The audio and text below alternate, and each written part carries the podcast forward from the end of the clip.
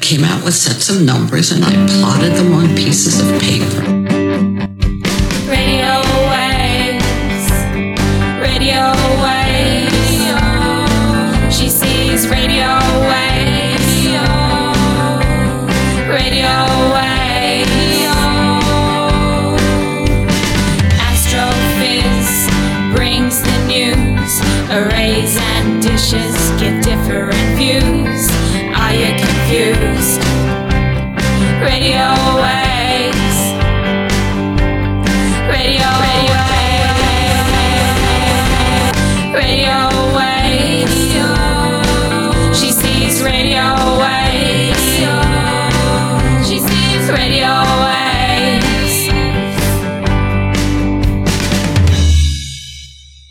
Welcome to the Astrophiz podcasts. My name is Brendan O'Brien, and today is Thursday, the 16th of November 2017.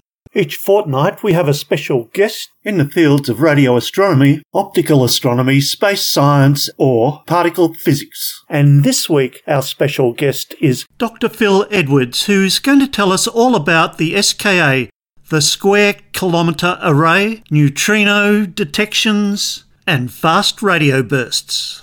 And that's followed by Dr. Ian Musgrave of Astroblogger fame. Ian will tell us what's up, Doc, what's up in the night sky, and I'll be giving a brief news roundup as usual. So let's cross over to Sydney now to talk to Dr. Edwards in the Science Operations Centre.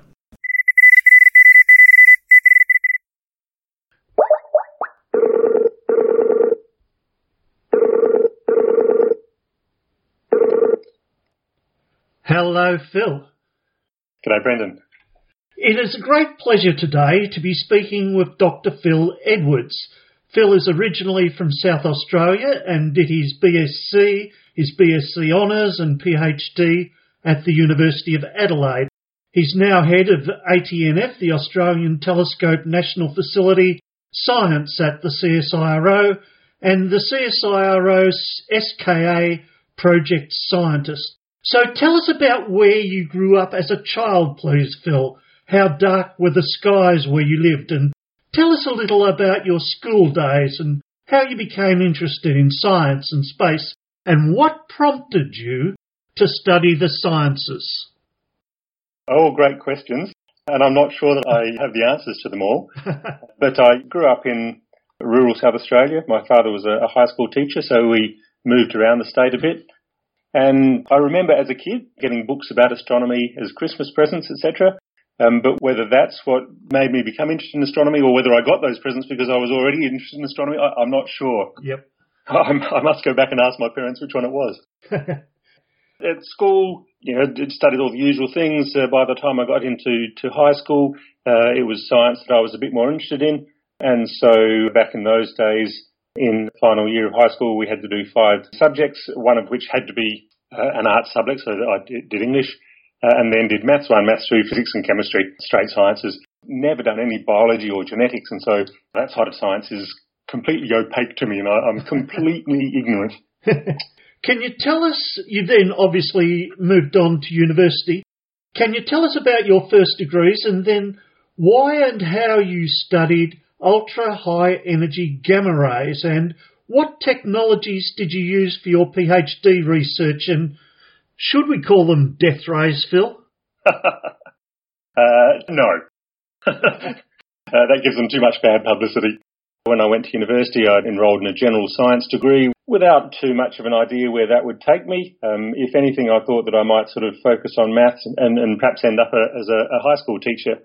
But again, we had to choose four subjects in first year, and so I did maths, physics, and chemistry. And then there was a, a half subject in astronomy, so I naturally signed up for that. And to make up the other half subject, there was computing. So I signed up for that. And so by the end of first year, I, I decided that chemistry wasn't for me. And so that left maths, physics, and computing for second year because you couldn't go on with astronomy at that stage. By the end of second year, I decided that computing wasn't for me either. So that left physics and, and maths for third year. Did that and there was some astrophysics as part of the third year physics course and uh, did well enough to consider going on to do honours in physics. And I had a project that was supposed to be 50% theoretical, doing some computer simulations, and, and 50% experimental. But as it turned out, the supervisor for the theoretical side of the project was a young, energetic guy named Ray Protheroe, and he was very enthusiastic, made sure I wanted, wanted me to make a lot of good progress. And so for the first six months, it was probably 95% theoretical and 5% experimental. Yep. And my other supervisor was Dr. Gregory, who was, had been around the block a few times. And so he just waited until I was ready to, to start on the experimental side. And it all came together very nicely. Some of the simulations matched the experimental results we were getting. So it was a very nice, honest project. And the fact that, uh, that it turned out so well probably was encouragement to consider going on to do a PhD. Yep. Very good. Uh, and so, yes, so uh, ultra high energy gamma rays. We are bathed in a, a constant radiation of, of cosmic rays. Uh, now, these are uh, just basically very high energy charged particles. They are accelerated somewhere in our galaxy or at various sites throughout our galaxy. Uh, and because they are charged particles, they are deflected by the galaxy's magnetic field. Yep. So they don't travel in straight lines, they cycle around the magnetic field lines. And so by the time they reach us at Earth, their directions have been completely scrambled, and so they appear to come from equally from all directions. Yep. So one of the great mysteries is, well, where do these things come from? Cosmic rays themselves have no directional information, so the only way to find out is if there is, uh, at the same time as accelerating cosmic rays, there's good reason for thinking that gamma rays may be produced as well. Yep. Now, gamma rays are just uh, like X-rays or radio waves. They're a form of light, so that's not affected by the, the galactic magnetic field. And so if we could detect gamma rays amongst the high energy cosmic rays, that would give us some information about where both were originating. Cool. And so just at the time I started my PhD, there were a couple of reports in the literature that they had discovered for the first time ultra high energy gamma rays. Yep. Uh, and these reports came from groups in the Northern Hemisphere, uh, and they had been studying a number of X-ray binary systems, a compact neutron star orbiting around a massive star, and the material from the massive star was falling onto the neutron star, and these systems were producing, we knew, high energy X rays, uh, probably gamma rays. Yep. And so they had studied these groups which have a known periodicity, and there was evidence that there were ultra high energy gamma rays arriving with that same periodicity. So this seemed to be pretty strong evidence that we had identified for the first time um, a source of ultra high energy gamma rays and therefore ultra high energy cosmic rays. So I spent the next three years recording mostly ultra high energy cosmic rays, but hopefully in amongst it enough ultra high energy gamma rays to try and look for these kind of sources in the southern hemisphere. So how did we do this? As these cosmic rays and gamma rays enter the Earth's atmosphere, they interact with a, an atom or a molecule in the atmosphere and create a cascade of particles. So at the top of the atmosphere, you have one extremely high energy particle. Energy is conserved, and so by the time this cascade reaches ground level, you have a very large number of lower energy particles. Yep. And so with an array of particle detectors, and we just used sheets of plastic scintillator in light tight containers with photomultipliers, and when a cascade of particles sort of passed across that array, we could detect the interaction of those particles with the scintillator using the photomultipliers and reconstruct the arrival direction of that cascade. So if they were uh, ultra high energy gamma rays, that, that was then pointing back to the original celestial source. Fantastic. Now, unfortunately, with the benefit of hindsight, we can say that those original reports from the Northern Hemisphere were probably incorrect. They're just some statistical fluctuations. And so at the end of three years of recording all these showers and doing some analysis of all the most promising X-ray binaries in the Southern Hemisphere, I could find no evidence for any ultra high energy gamma rays. So that was kind of disappointing. But at that time, a whole new generation of more sensitive cosmic ray detectors were built and, and they all yielded the same results. So we now know that those initial reports were most likely some kind of uh, statistical fluctuation in the data. Uh, so I wrote up my PhD, and, and in fact, I, I, blew the dust off it just the other day because I remembered having two quotes um, in the on the front pages. One of them was from a bloke named Marston Bates, Yep. who said that research is the process of going up alleys to see if they're blind. and that's exactly I felt that my PhD had done. And the other one was from George Bernard Shaw, who said that science is always wrong. It never solves a problem without creating 10 more. And so I think there's a lot of truth in that one as well. So uh, we got a negative result, but uh, that just led to more questions of, well, if, if, if X-ray binaries aren't the source of these ultra high energy gamma rays and cosmic rays, then what is? Um, and so that, that's still a field of study. What a fantastic way to launch a career. So tell us about your journey from postdoc to your current roles with the CSIRO and your project work with the SKA it looks like it's been a fabulous journey. It's been an interesting journey, and career paths are rarely linear. um, don't sort of uh, start your career with a, a goal in mind and, and, travel in a straight line towards that. And, and my career to date has been uh, no exception to that rule. Uh, so, yes, having done a, a PhD in ultra high energy gamma rays, or searching for ultra high energy gamma rays unsuccessfully, my first postdoc was in Japan at the Institute for Cosmic Ray Research there. It was effectively a, a continuation using a different array of particle detectors. They thought they had seen some evidence for ultra energy gamma rays from one of these X-ray binaries, but we again collected more data, reduced that data, and uh, you know found some tentative indications that possibly there was a signal from a different X-ray binary, but none from the original one. And again, we had a lot to learn. Uh, the, the astronomers in this field had a lot to learn about statistics and statistical trials, etc. And so after completing two and a half years in Japan, I came back to another postdoc at the University of Adelaide, working on a very similar field, very high energy gamma rays rather than ultra high energy gamma rays. Yep. So different kind of detectors. We were using what looked a lot like a standard optical telescope. And so rather than detecting the particles from these cascades in the atmosphere, we were detecting Cherenkov light from a similar kind of cascades, but slightly lower energy cascades and slightly lower energy gamma rays. Yep. And again, there was an active field of research in very high energy gamma rays using this Cherenkov technique, and there had been a number of claims of very high energy gamma rays from X-ray binary systems, which again, with the benefit of hindsight, we can say uh, were most likely incorrect and statistical fluctuations. That's probably the, the best explanation. Yep.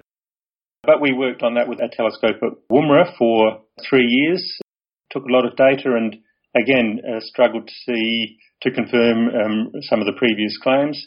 Uh, and as more sensitive detectors come online, they haven't been able to, re- to uh, re- replicate those results either. So at the end of that uh, second postdoctoral fellowship, that was coming to an end. So I was uh, looking around for positions to move on to, and I was contacted by someone from CSIRO who said, "Look, Japan is about to launch a satellite to do radio astronomy." And uh, this is using a technique known as very long baseline interferometry, yep. where with radio astronomy, the further apart you can uh, combine signals from telescopes that are a long way apart. Yep. Uh, and the further apart they are, the better the angular resolution or the more detail you can see in the image uh, of, the, of the radio source that you were making. Yep. Now, you can't use this for all sources. They have to be fairly bright and fairly compact sources, but it's a very powerful technique for high angular resolution images of radio sources. So this colleague, Dave Jauncey, said to me, look, uh, you've, you've, been to Japan, you study, you speak a bit of Japanese, you know how the Japanese think. Um, this would be a great opportunity to go to Japan and get involved at the, the ground level of a space program before they launch their satellite. How about it? And my initial response was, oh, no, thanks. I'd applied for a couple of other positions in ultra high energy and very high energy gamma rays, and that was uh, where I saw my career going. But I was unsuccessful in all those applications, so I, I called Dave back and said, "You know, you know that thing you were talking about. Is, is there any possibility of a uh, that position still being available?" And it was. And so I went back to Japan, but uh, moved from ultra high energies all the way down to the other end of the electromagnetic spectrum, down at radio waves. Yep. And so when I went to Japan in 1994, uh, I arrived thinking that uh, this satellite was going to launch in 1995, uh, only to discover that the launch had been delayed a year. Uh, it was going to launch in 1996, but I was able to stay for one year, and one year became two. No, but the launch was delayed again to um, February 1997. Uh, so fortunately, I was able to, to, extend my stay for a third year. The launch went ahead, and launch was successful. Um, and uh, so again, I was able to stay for one more year, and uh, having stayed on sort of a, a one-year extensions, and by the time the satellite was up and running, uh, my boss was able to find a permanent position for me at the Institute for Space and Astronautical Science. And so, having gone back to Japan for one year, I, I returned to Australia 12 years later. Serendipity. Indeed, yes. Having spent 12 years, the satellite had ceased operating by that time, and so we were really putting the, the finishing touches to that first mission, and there were plans underway at that stage for uh, a follow-up, um, a second Space VLBI mission from Japan, which ultimately that mission did not proceed. Um, but there is currently another Space VLBI mission operating, one um, launched by Russia. So part of the work that I'm doing now in, involves in um, uh, collaborating with our colleagues in Russia on this RadioAstron Space VLBI mission. Oh, sure. So how did I end up with the SKA? When I came back from Japan, I moved to CSIRO and I originally moved to Narrabri in northern New South Wales, and that's the location for the Australia Telescope Compact Array. Yep. That's an array of uh, six 22 metre diameter telescopes and five of them on a rail track so we can move them to be uh, very close together, sort of uh, have those five clustered within 90 metres of each other, or we can stretch them all out so that they're along an east-west track and up to six kilometres apart. So we can have, um, effectively, it's a, a six kilometre diameter radio telescope. And so it's not quite as sensitive. It doesn't collect as many radio waves as the Parkes 64 metre dish, yep. but six kilometres rather than 60 metres across, it makes much higher angular resolution images. So I worked on that for a number of years and the role then changed and so I became a bit more involved in Parkes as well as the compact array. Then CSIRO was building the Australia Square Kilometre Array Pathfinder yep. in Western Australia, um, or ASKAP as it's known. Uh, and so it became clear that my role was going to start becoming more involved in ASKAP. So we moved from Narrabri down here to Sydney, and that's sort of how things have gone. And, and so ASKAP is Square Kilometre Array Pathfinder, and as the Square Kilometre Array itself is at an exciting stage. There's been the, the idea was first proposed back in the very early 1990s. It's over 25 years since people started talking about a square kilometre array. Um, but it is going to be a, a very large uh, international project, and so there's been a lot of work in a lot of countries um, considering how best to design this, where to locate it, how to operate it, etc. And so in the last five years or so, it's become clear that there's currently 10 countries involved in the square kilometre array, and after a lot of consideration, it's been decided to split the telescope into a low frequency part and a, a higher frequency part and to, to, site those in different places. So the low frequency part will be built in Western Australia um, on the same site as ASKAP and the mid frequency or the higher frequency component will be built in South Africa. Okay. Look, I'm going to diverge a minute and sure. we, we'll get back to the SKA. In your journey, You've had a tremendous range of astrophysics papers published with thousands of citations. And can you tell us about a recent discovery of high energy neutrinos from beyond our galaxy? You were one of the Australian members of an international team that followed up some neutrino detections that came about by bugging a cubic kilometre of ice down in the Antarctica and finding some Sesame Street characters. I'm not joking. this is big science using monstrous detectors looking for the tiniest particles that give us new understandings of our cosmos. Please give us a skinny on this work and its implications, please, Dr. Edwards. Certainly. Radio astronomers are very excited about a square kilometre array, which is a square kilometre of collecting area. But our colleagues in the, the particle physics uh, side of things already have a cubic kilometre of detector in Antarctica, as you say. So this is really interesting stuff. So neutrinos are subatomic particles, elementary particles. There's something like a, a billion neutrinos pass through your body every second. There are vast numbers of neutrinos, but they interact very, very rarely. They have a very small interaction cross section. So they are neutral particles, so like gamma rays, they come in straight lines from the sources, from their, their sources where they are produced. Uh, and so there's a lot of interest in uh, trying to detect neutrinos from either our galaxy or other galaxies uh, and uh, seeing what that tells us about how particles are uh, accelerated. This cubic kilometre of ice in Antarctica is called uh, IceCube. So it's the, the IceCube detector. And they've been operating for a number of years and one of the difficulties is that there are cosmic neutrinos, but also all the cosmic rays interacting with the Earth's atmosphere also pr- produce neutrinos. Yep. Uh, and so one of their difficult tasks is uh, separating the cosmic neutrinos from other galaxies potentially from all those produced just in our atmosphere from those cosmic rays. Okay. Uh, and there are a number of ways that they can do that. And so after operating for a number of years, they, they had found some very, very high energy neutrino events uh, in their data. And for reasons which uh, are best known to the collaboration, they gave these the names of Sesame Street characters. Yep. So yeah, I'm, I'm not sure what the what the uh, the, the the reason behind that was, but uh, one of them was um, Ernie, one of them was Bert, one of them was Big Bird, and so uh, I think these names have sort of leaked into the scientific literature as well. We're all people and we like to name things.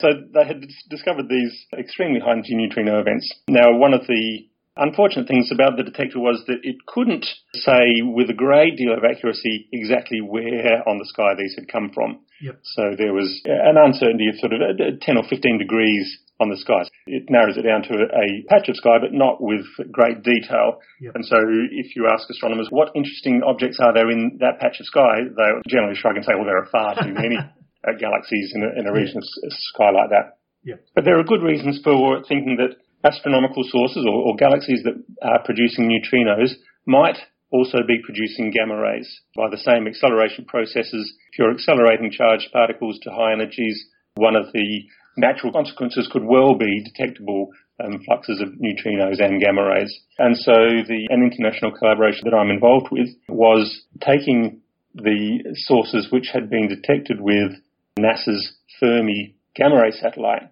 And so we were looking at the bright gamma ray sources and then studying those at radio wavelengths.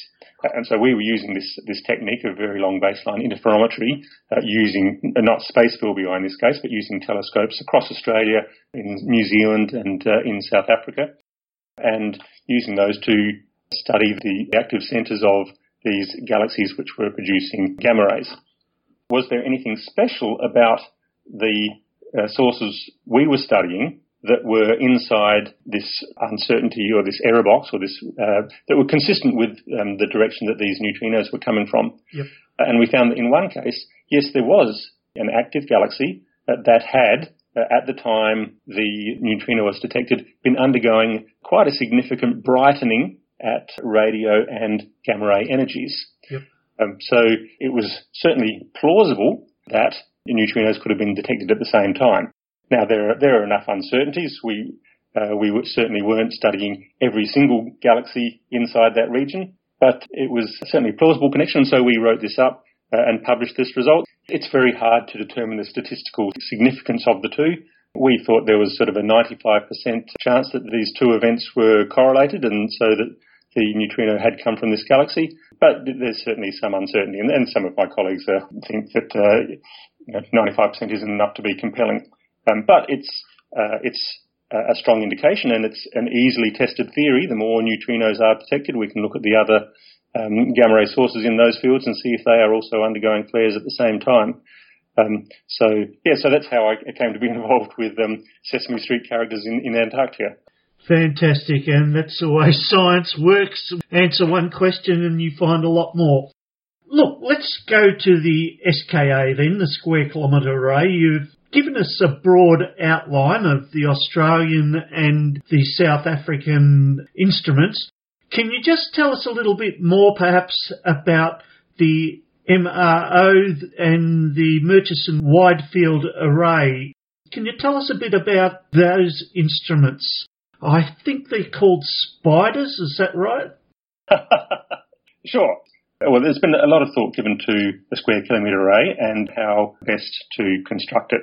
Radio astronomy has not stood still. Uh, we're, not, um, we're not just uh, standing around waiting for the square kilometre array to come along. There's been a lot of activity over the last uh, 20, 25 years in, in uh, improving existing telescopes and building new telescopes. Uh, and so uh, in Australia, because we were um, bidding to host the square kilometre array, there was a lot of interest in looking for good sites establishing infrastructure on those sites and, and building uh, useful uh, telescopes uh, to study how telescopes would perform in that kind of environment.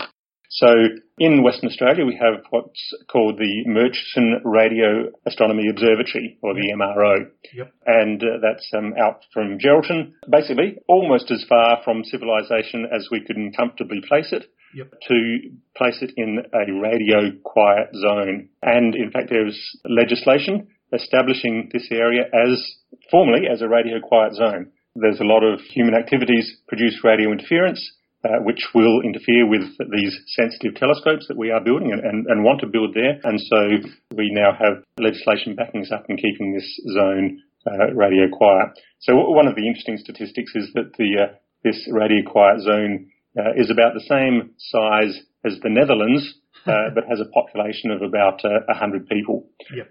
And so uh, that's great for radio astronomy.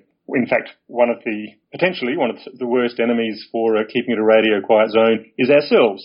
Yes. Uh, the telescope that we build involves uh, a lot of processing um, computers and hardware to do the processing, all of which produce radio frequency interference. Yep. Uh, and so one of the one of the big jobs is to make sure that all our uh, equipment on site is housed in uh, an extremely well shielded building so that none of the radio frequency interference we produce uh, leaks out uh, to interfere with our telescopes. Yep.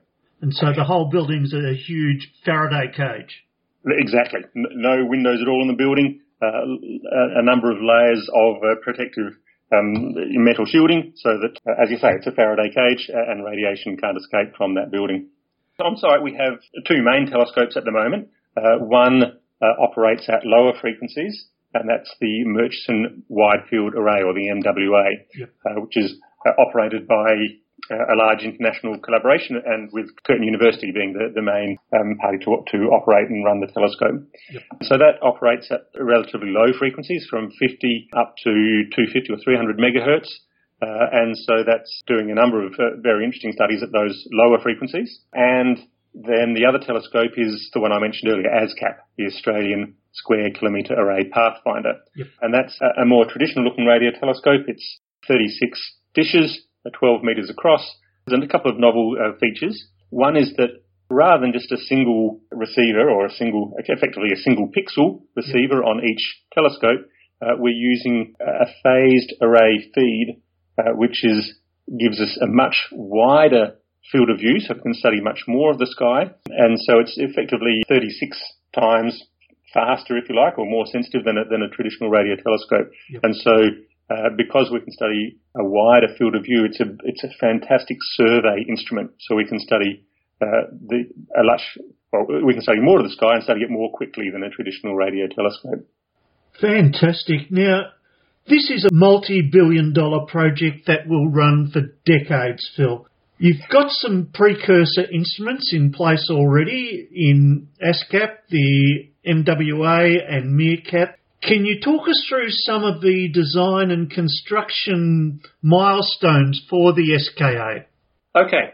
Um, so yes, so um, sorry, you asked previously about the spiders, and um, the the spiders are the MWA. Uh, they uh, are not what if you say radio telescope, many people think of a dish, something perhaps like Parkes because uh, the MWA operates at lower frequencies, uh, it has no dish component to it at all. It uses um, dipoles, yep. just dipole antennas, and, and, arrays of those spread across the ground.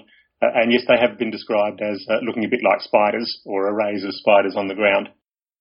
So at low frequencies, uh, the t- telescope design looks quite different to how it does it uh, at higher frequencies. And one of the great things about the MWA is it also has um, sensitivity to a, a very wide area on the sky at the one time. So it's, it also does, is very sensitive to uh, a large patch of the sky. You mentioned MeerKAT, that's, so that's the, the South African precursor.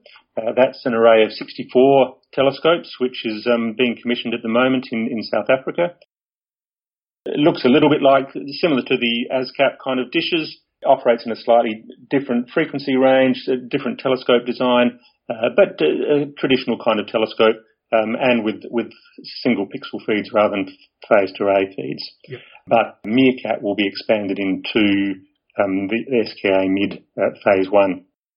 The plan for SKA, we're still in the design phase at the moment, uh, and uh, I mentioned previously that there are uh, 10 countries uh, currently um, involved in the SKA, and th- those are Australia, uh, South Africa, as, the, as host countries, and then Canada, China, India, Italy, Netherlands, New Zealand, Sweden, uh, and the UK uh, are all a part of the SKA board, which is uh, overseeing the um, the design activities at the moment. we expect that in the next year or so, those countries will start signing up to an intergovernmental organisation that will be then responsible for the construction of the SKA, uh, which will, will take us take a number of years and run us through to the middle of next the next decade. As I mentioned, the square kilometre array uh, will be constructed on two different sites: the lower frequency um, array in Western Australia uh, and the mid frequency telescope uh, in in South Africa, and that's that's phase one of the telescope. Uh, and there are, uh, so we won't be realising a full square kilometre of collecting area uh, with our phase one, um, uh, the phase one parts of the telescope, and then there'll be a later phase two, which will expand upon the the phase one parts and hopefully stretch that out to a full square kilometre of collecting area. Fantastic. Now, with such a huge project, Phil, you've got some amazing precursor arrays in place and there's some exciting results out already. Can you tell us about the GLEAM results that have come through? Okay, yeah, so GLEAM is a, a, an all sky survey uh, carried out with the uh, with the MWA. So they have it's taken them a number of years to observe the whole sky in the in the 50 to 250 megahertz range. Uh, and uh, one of the interesting things about the uh, observing at lower frequencies is that the Earth's ionosphere has to be taken into account. So when you're trying to pinpoint radio sources, everyone uh, knows that stars twinkle. If you go out at the nighttime sky and look at stars, stars twinkle. Yep. Um, and in fact, stars twinkle, but planets don't. Planets are large enough that uh, they don't appear to twinkle. So that's one way to tell stars and planets apart. Uh, and so at uh, radio wavelengths, there, there are analogous effects. Uh, and the ionosphere um, causes uh, radio sources to appear to twinkle. And so, uh, if you're trying to pinpoint a source, that's that's uh, um, the ionosphere can sometimes uh, can get in the way. And so, part of the uh, colleagues at the MWA have spent a lot of time understanding the effects of the ionosphere on their observations, uh, and in fact, they've uh, made some fascinating discoveries about the way the ionosphere behaves. It, it, becomes a very powerful telescope to study the ionosphere as well as to, to discover to study radio sources. But the GLEAM survey has uh, has catalogued over 300,000 radio sources, some of which were known, some of which have been discovered for the first time. Um, and uh, so they released a catalogue a, year or so ago that is uh, far greatly exceeds uh, all previous catalogues um, at these frequencies of the sky, and that's now generating a lot of follow-up work to to understand uh, the, the, properties of all these radio galaxies. Uh, they also have a lot of material about the Milky Way galaxy, but that is um, much more complicated because the, the galaxy itself is a very strong source of radio emission, yep. and so we're eagerly looking forward to uh, to their results on um, uh, radio sources in the in the Milky Way as well. Fantastic. Now, in an earlier episode, we spoke with your colleague JP Macquart, and he told us about using ASKAP to detect FRBs, fast radio bursts. I see you've published a paper with him and others. And could you now tell us about directionality repeating FRBs, and what is the current thinking for the cause and sources of FRBs? Ah, well, yes, this is this is a very hot topic in um, in radio astronomy at the moment. These fast radio bursts. The uh, the, the, first one was uh, discovered about ten years ago um, in in some data. Uh, but uh, by the time they had looked at the data, something like uh, five or six years had elapsed yep. since the FRB had actually happened. And so it was very difficult to do any, any follow up of, of that event, uh, when we only became aware of it sort of five years later. Uh, so since then, there's been a lot of effort into searching for fast radio bursts uh, and following them up as promptly as possible. Um, and so, yes, so as we've been commissioning uh, ASKAP, we realized that uh, we could use it in not a mode that it had been designed for, uh, but we could use it in a, in a fly's eye mode where we point uh, the a number of the available telescopes into uh, to different patches of sky yep. uh, and operate them to search for fast radio bursts. Um, and this was uh, in, in, the first four days of observing in this mode, with only about 10 telescopes in this fly's eye mode, uh, we detected a couple of fast radio bursts. And so, because despite the efforts of the, the world's radio astronomy community, we've spent a lot of time searching for fast radio bursts, but they are frustratingly rare. Uh, and so there's only about 30 fast radio bursts that um, have been detected and published to date. Yep. Uh, and so by uh, ASKAP discovering a couple in its first few days, uh, then uh, we thought, well, that we could, um, uh, we may be able to make a, a, very good contribution to this field. so you mentioned repeating FRBs. so far, there's only been one FRB that's been found to repeat, and it has repeated on a number of occasions. and so by staring at that patch of sky with um, uh, in, increasingly sensitive and, uh, and using VLBI telescopes to really pin it down, uh, we have found that being able to uh, identify the source of that, that fast radio burst, and it's um, an otherwise reasonably anonymous galaxy. It's, it's some distance from our own. Yep. That's one FRB that appears to repeat. All the others, uh, despite staring at those those patches of sky, don't appear to. So whether all FRBs repeat, but some less often than others, or whether this one repeating FRB is a very special class and most fast radio bursts don't repeat is a, an open line of investigation. There was some thoughts that uh, whatever produces an FRB might be a, you know, a catastrophic event. It might be like a, supernova perhaps or um, two neutron stars merging, uh, and so that would only happen once, uh, and there would there'd be no repeating. But this one repeating FRB has shown us that there there must be some other mechanism for producing FRBs. Uh, and so, yes, this is an active field of investigation. So ASKAP now has um, detected a couple more FRBs, uh, and uh, we're, we're looking forward to building up the statistics of FRBs um, using their uh, their dispersion characteristics, or the way that the uh, lower frequencies arrive later than the higher frequencies, which gives us some measure of the, the distance to the source, yep. um, and uh, working out exactly what these mysterious sources are. Fantastic. Now, Let's fast forward now to the middle of the next decade and the SKA is fully deployed. What will it look like and what are your hopes for it, Phil?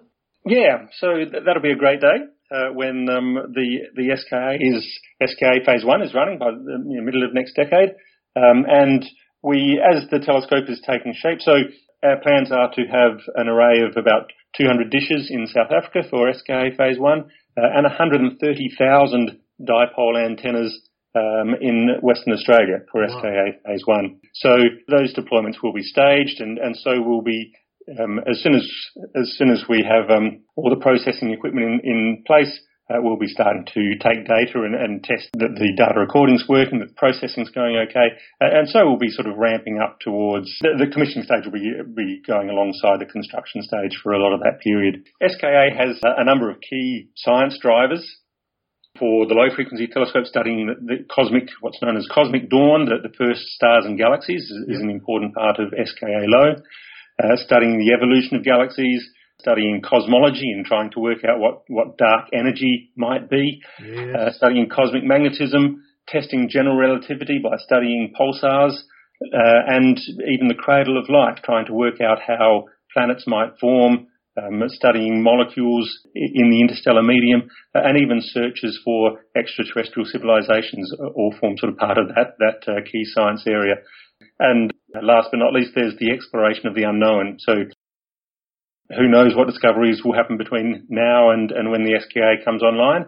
Uh, and who knows what discoveries the SKA is going to make of its own. Um, there's there's a lot of work that's been done to show that despite the best of our predictions about what telescopes will do when they are commissioned, uh, their the highest impact discoveries are often those which were just uh, completely unpredictable and and not forecast in advance. There's an incredible range of science that the SKA will address, uh, and it's going to be exciting times. Sensational. Now, I was going to ask you about a typical working week for you, but I see you have an impossible number of boards and committees that you sit on, you chair and you lead, and you do collaborative research and for example, next week you're duty astronomer for the ATNF. Does this mean you're a regular out at Narrabri and Coonabarabran? The duty astronomer is um, a, a, role we have for uh, for staff and for uh, students with the, the, compact array, and um, it, it, they so the compact array and the Parkes telescope are national facilities. Uh, and so astronomers from around the world, uh, we call them national facilities, but they're really international facilities. Um, and astronomers uh, from around the world come to use our, our telescopes. Uh, and the duty astronomer is just a, a is a support role. Uh, and so uh, we generally roster people on for a week uh, and they then become the, the, first line of support if the observers are having problems. Uh, they can call up the duty astronomer who um, provides assistance as they can or, or directs them to um, the, the, the appropriate engineers to resolve any issues that might have come up. Up until five years ago, it used to be that the duty astronomer for the compact array went up to Narrabri yep. uh, and worked at the telescope up there. Uh, we've now moved to having uh, a lot of the compact array observing done from down here in Sydney in our Science Operations Centre, uh, and Parkes observing also takes place here from the, Science Operations Centre. Uh, and increasingly, once uh, observers are trained, the internet links are now good enough that they can actually observe from their own home institution. Uh, but yes, uh, we are all expected to do stints as uh, duty astronomer, and so I've signed up to do it to, to do a week of that as well. Awesome. Okay, now the mic is all yours, Phil, and you have the opportunity to give us your favourite rant or rave about the challenges we face in science, in education, in outreach, in equity, in funding challenges, in managing big data, which is going to be a particular problem for the SKA. Can you give us your favourite rant or rave, please, Phil? so many to choose from. Yes. Uh, I don't don't have a particular uh, favourite rant or rave, but perhaps I'll just uh, give a shout out to all the postdoctoral researchers that are working on in astronomy at the moment, and, and all branches of science. It's a, a, career in astronomy is, as we mentioned earlier, uh, it takes a lot of excursions from uh, from the path you might uh, might have hoped it would take. Uh, and you can feel a bit like a pinball at time from bouncing from one project and one place to another.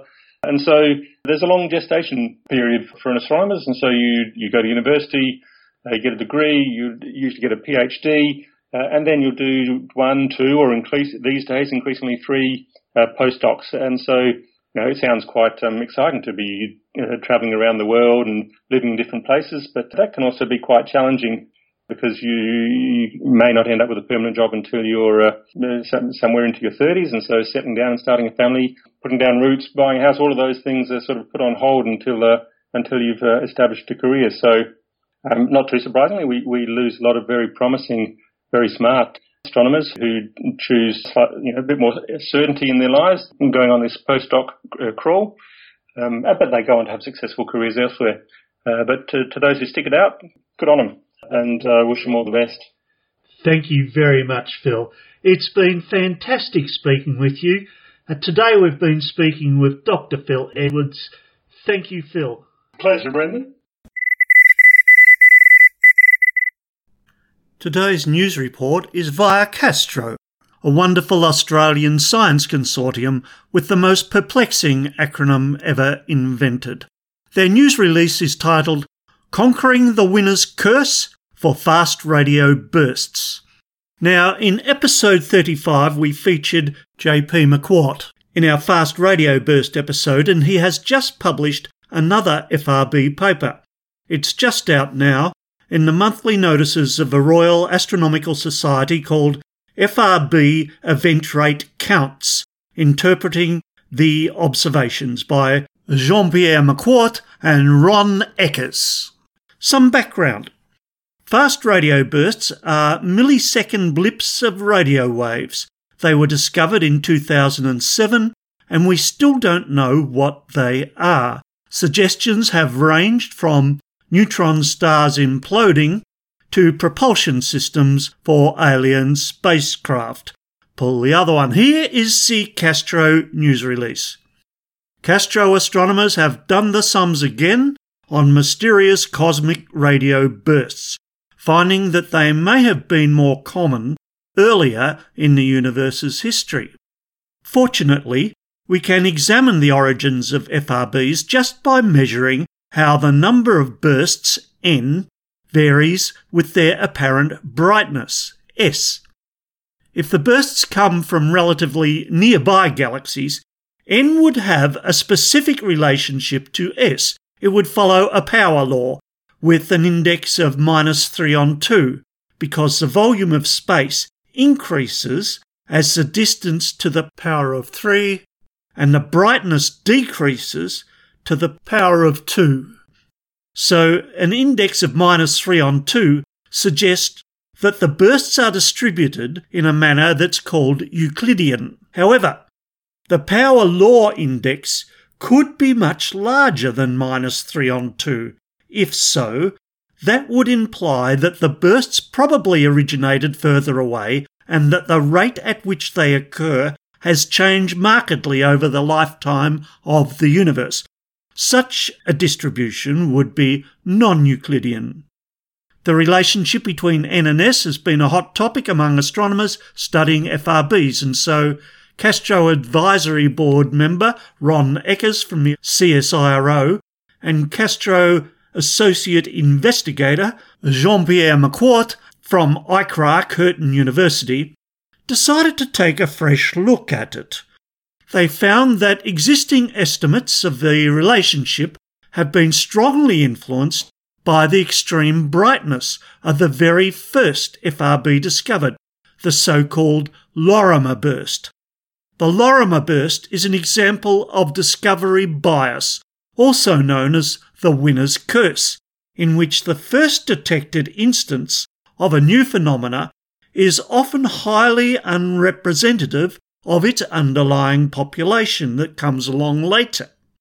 Removing the Lorimer burst from the population statistics makes a large difference to estimates of the N to S relationship. Macquart and Ekers reanalysed the FRB population using data from CSIRO's Parkes telescope, which has found more than half of the known FRBs. All these detections were made using the telescope's 13 beam receiver, which looks in 13 different directions simultaneously. The brighter an FRB is, the more likely it is to show up in more than one of a telescope's beams, and so the fraction of multiple beam detections to single beam detections directly measures the ratio of extremely bright bursts to fainter bursts. A previous analysis based on this ratio had suggested that the distribution is much shallower than the Euclidean value. However, Macquart and Ekers found that it's much easier to detect fainter FRBs in multiple beams than had been supposed.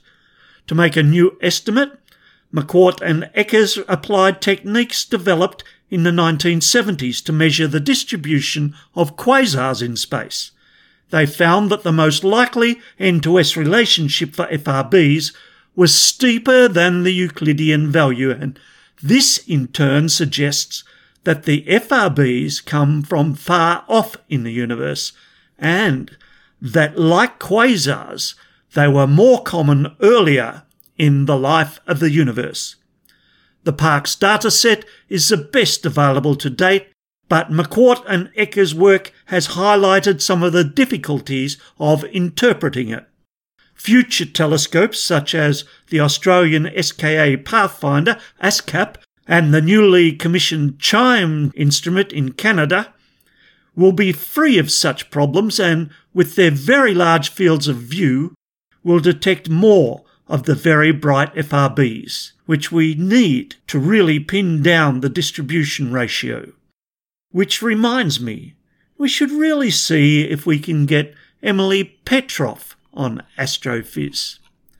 And while we're adding a final note, please note that since we conducted our SKA interview with Dr. Phil Edwards that you heard earlier in this episode, it has just been announced that the $2.2 million upgrade on the MWA, the Murchison Wide Field Array, was completed this week. The MWA upgrade marks the completion of Phase 2 in its development with the doubling of the number of antenna stations for a total of over 4,000 antennas arranged within an area with a diameter of roughly 6 kilometres. That was the Astrophiz News. And next up, we have our regular segment with Dr. Ian Musgrave of Astroblogger fame for his segment What's Up, Doc?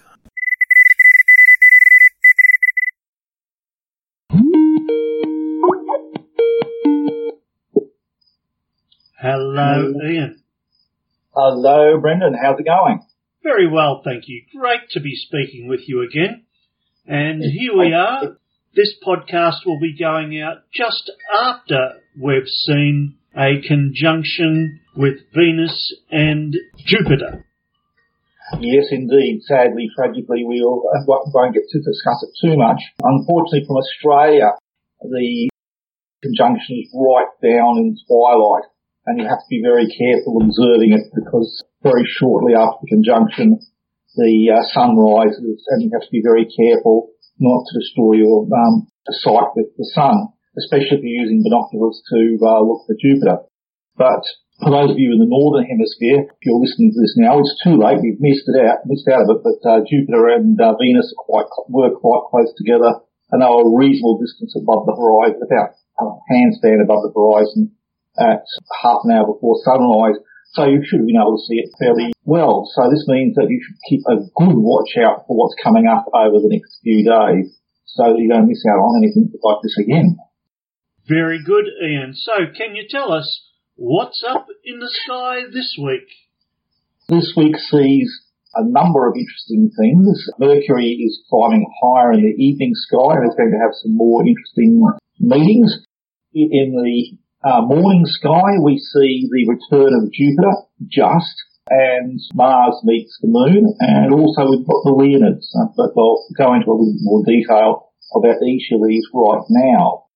So if you're looking in the evening sky, you will have been seeing Mercury climbing higher into the evening sky. If you were looking last week, you would have seen Mercury very close to uh, Delta Scorpii. Again, this uh, the situation for the evening and morning skies are reversed. The evening skies are best for Mercury and the Scorpion in the southern hemisphere, whereas they're best for Jupiter and Venus in the northern hemisphere. But anyway, if you've been looking uh, out to the western horizon around about half an hour after sunset. You would be able to see Mercury in the twilight glow. And then shortly after that, the uh, Delta Scorpii, the star in the, the dead center head of the scorpion, would have uh, appeared out of the twilight and they looked very nice together. And uh, if you've been following it, you've been watching Mercury climb higher up the body of the scorpion, heading towards the bright red star Antares. Again, sadly, by the time this goes out, we will see Mercury Antares conjunction at first on the 13th. I did flag that in our last podcast, but uh, this podcast we're going to miss it. But that doesn't really matter so much because what you'll be seeing is Mercury leaving Antares behind and heading towards Saturn. Now, the Mercury-Saturn conjunction won't occur until the 28th in time for our next podcast, but although the conjunction itself will be quite nice, watching Mercury night after night. Remember, Mercury is moving really quickly uh, compared to other planets. So every every night you look out into the western twilight, Mercury will have moved a significant amount. And at the moment, you can see a line uh, between Antares, Mercury, and Saturn, and Saturn, that line will draw out as Mercury gets closer and closer to Saturn. So it's very nice watching in, in the late evening. Half an hour after sunset, you can just about see Mercury. I saw it quite nicely back with the uh, the Delta Scorpii conjunction. But you have to wait a little bit longer, say uh, 45 minutes after sunset, to see the other stars of the Scorpion quite clearly. Nonetheless, by that time, Mercury is really obvious.